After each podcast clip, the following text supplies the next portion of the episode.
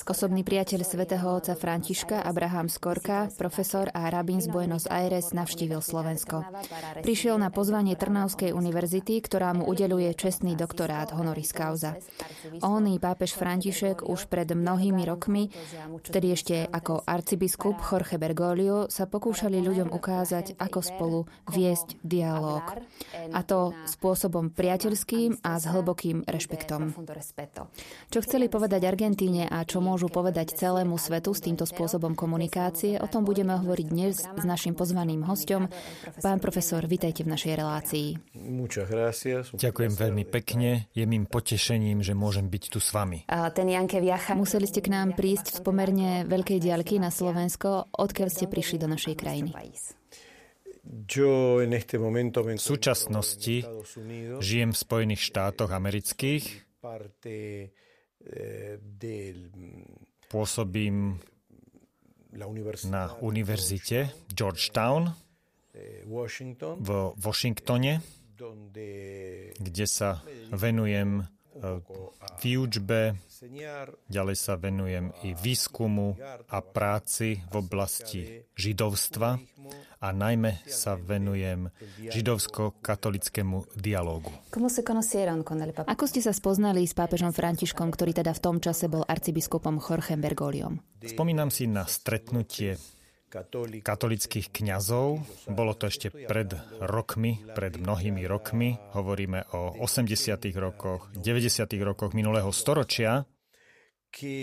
A títo kňazi boli inšpirovaní a zaviazaní učením druhého vatikánskeho koncilu a snažili sa rozvíjať dialog s duchovnými lídrami židovstva.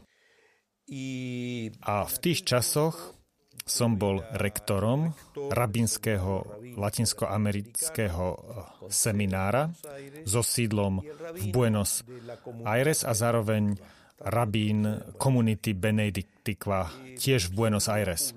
Zároveň som publikoval články, ktoré sa týkali rôznych tém rôznych tém spojených so židovstvom v denníku La Nación, ktorý čítal aj Jose Bergoglio a takýmto spôsobom sme začali rozvíjať židovsko-katolický dialog. A s Bergoliom sme sa stretávali na Tedeum, na Tedeu, ktoré ktoré sa spoločne organizovalo eh, medzi nami a katolickou církvou, aby sme spoločne slávili 25. maj a 9. júl, kedy sme oslavovali nezávislosť Argentíny. A jedného dňa som otvoril, som narazil do dvier a ako som tie no dvere otvoril, tak tam na stene som videl práve prvý futbalový tím zo San Lorenza. A on začal so mnou žartovať a hovorili sme o futbale a ja som pochopil, že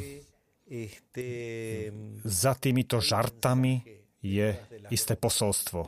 Boli sme spolu Trávili sme čas spolu, začali sme rozvíjať dialog a začali sme pracovať na dialogu. A tak toto všetko začalo. A spomínam si, bolo to práve v druhej polovici 90. rokoch a keďže je veľmi intuitívna, pra- pragmatická osoba. Začali sme pracovať na veľmi pekných, zaujímavých projektoch v Argentíne.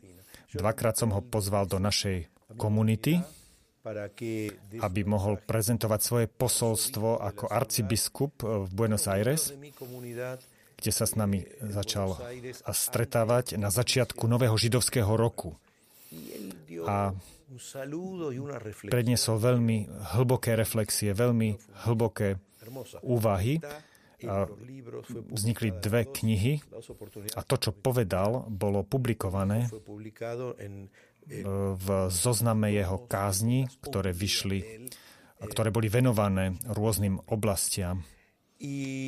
No jedného dňa pozval i mňa, kde som sa rozprával so seminaristami na, v katolickom seminári, samozrejme, v meste Buenos Aires. A robili sme čoraz viac spoločných vecí, spoločných projektov a ako sme spomínali, pre, pre, napísal knihu, ktorá bola preložená i do Slovenčiny.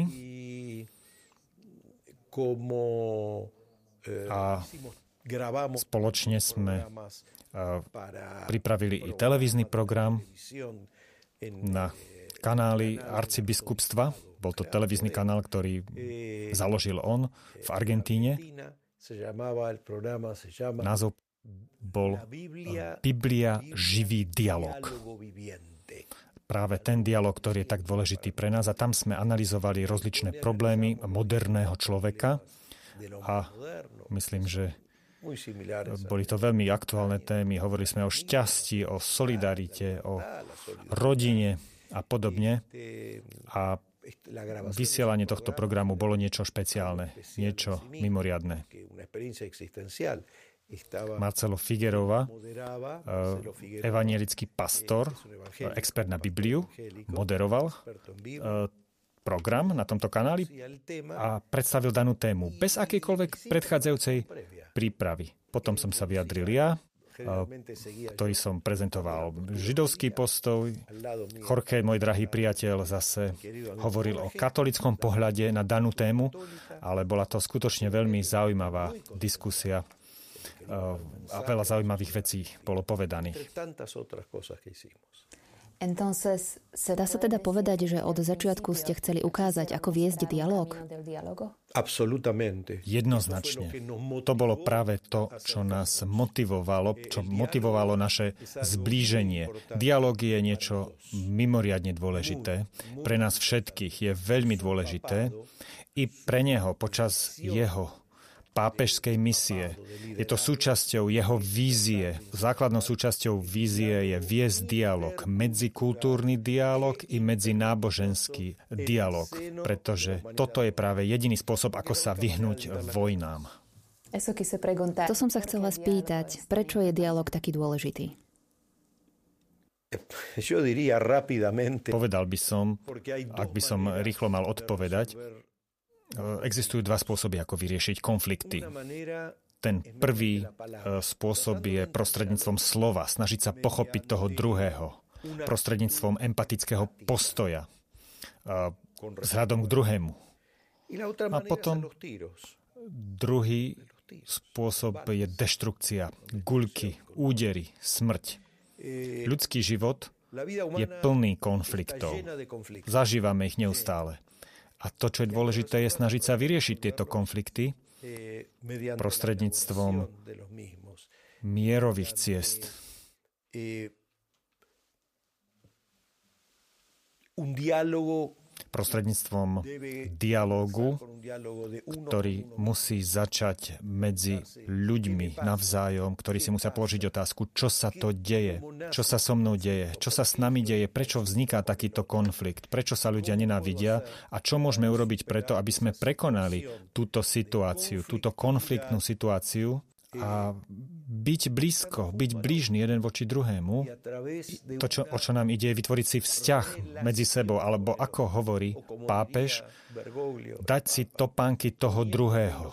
Je dôležité, aby sme otvorili naše srdce, aby ten druhý mohol do toho srdca vstúpiť. A zároveň ja budem potom môcť vstúpiť do jeho srdca.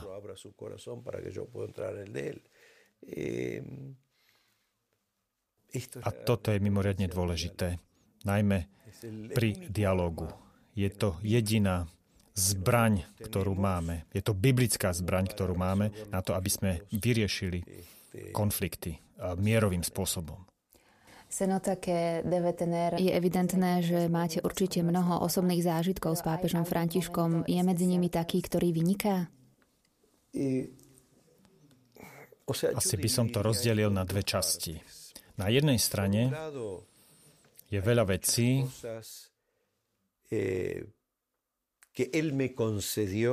ktoré prišli z jeho iniciatívy, ktoré som dostal z jeho iniciatívy. A boli to skutočne veci, ktoré ma zasiahli veľmi hlboko. Boli veľmi dôležité nie len pre mňa ako osobu, ale boli dôležité z hľadiska histórie Židov v Argentíne, keď prešlo 50 rokov. Myslím, že hovoríme o roku 2000 2012, keď prešlo 50 rokov od začiatku druhého vatikánskeho koncilu a Argentínska katolická univerzita un acto multitudinario zorganizovala jedno podujatie, veľmi veľké podujatie, na ktorom sa zúčastnilo niekoľko tisíc účastníkov. Otec Raniero Cantala Mesa, významný kazateľ z Vatikánu, sa tiež zúčastnil e, tohto podujatia a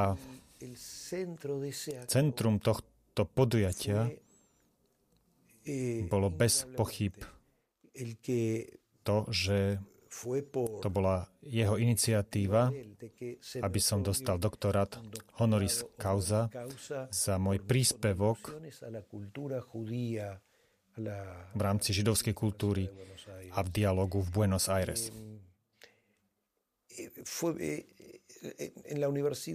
Na katolickej univerzite nemali všetci veľmi pozitívny vzťah k judaizmu.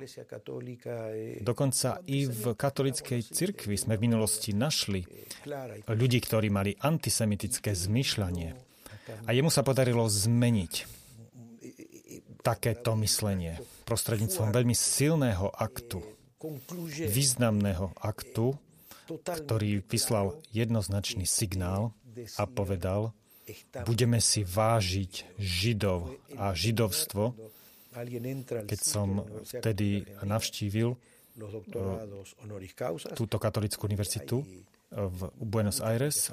Takýto doktorát honoris causis dostali viaceré známe osobnosti, rôzni kardináli, profesori a zrazu dostal takýto čestný doktorát rabín ako prvý žid. Tak v tom som vnímal hlbokú symboliku a ten doktorát pozostával z diplomu, na plakete a zároveň som dostal medailu, ktorú, som, ktorú mi dal na krk.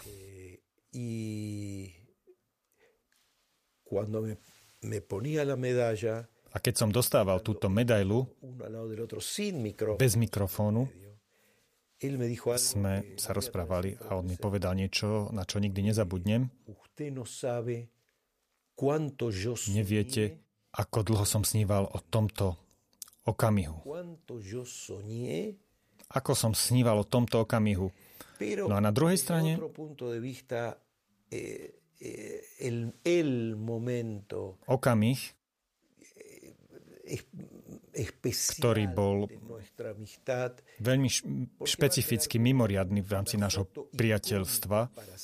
Bude to taká ikonická fotografia na veky, keď sme sa objali v Jeruzaléme pred múrom nárekov. Všetci vedia, čo múr nárekov znamená pre nás všetkých a s mojim drahým priateľom Omarut.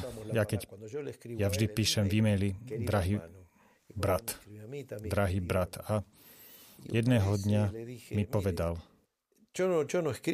píšem zvyčajne drahý brat. To nie je len nejaká forma, keďže sme latinoameričania, ale to, čo hovorím, keď napíšem drahý brat, tak to myslím skutočne. Má to skutočne hlboký význam.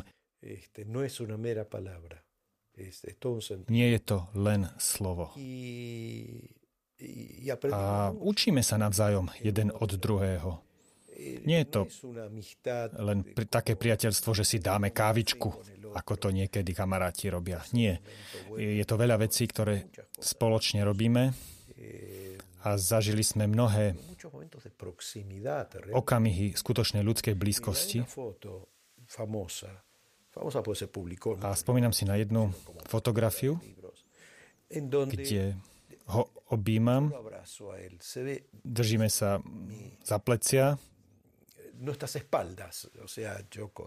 a tiež ma on chytil za hlavu, pretože to nám práve pripomína naš, našu ľudskosť a on to pochopil. A to, čo nastalo, že po tom, čo sme sa objali, som mu povedal,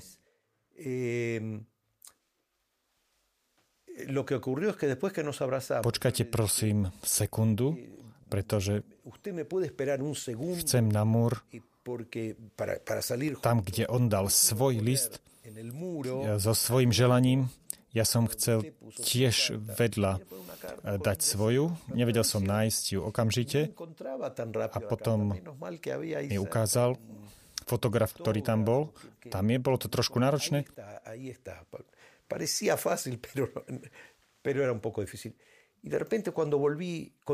a potom, keď som urobil 3, 4, 5 krokov, tak som videl, že sa zastavil a povedal som, duchovný líder miliardy 200 tisíc miliónov kresťanov ma čaká na jednej strane. Je veľký duchovný líder, ale na druhej strane zostáva byť hlbokým priateľom. A cítil som takú hlbokú náklonosť medzi nami, že sme sa objali. A myslím si, že toto je fotografia, ktorá sa stala takou ikonickou, veľmi zaujímavou pre mnohých novinárov a pre mnohé médiá. Nájdete ju aj na Google. Muchas gracias. Nuestro... Ďakujem veľmi pekne. Naša relácia sa skončila, už nemáme viac času, ale toto aj pre mňa bolo veľmi špeciálne. Ďakujem vám veľmi pekne za vaše spomienky na svätého Otca a za vaše hlboké slova. Nech vás Boh naďalej požehnáva. Ďakujem vám veľmi pekne a ďakujem všetkým, že si pozreli tento program a som vďačný, že som sa mohol podeliť o svoje zážitky. Muchas gracias. Ďakujem aj vám veľmi pekne za pozornosť. Teším sa na vás pri ďalšej relácii. Majte ešte pekný požehnaný deň.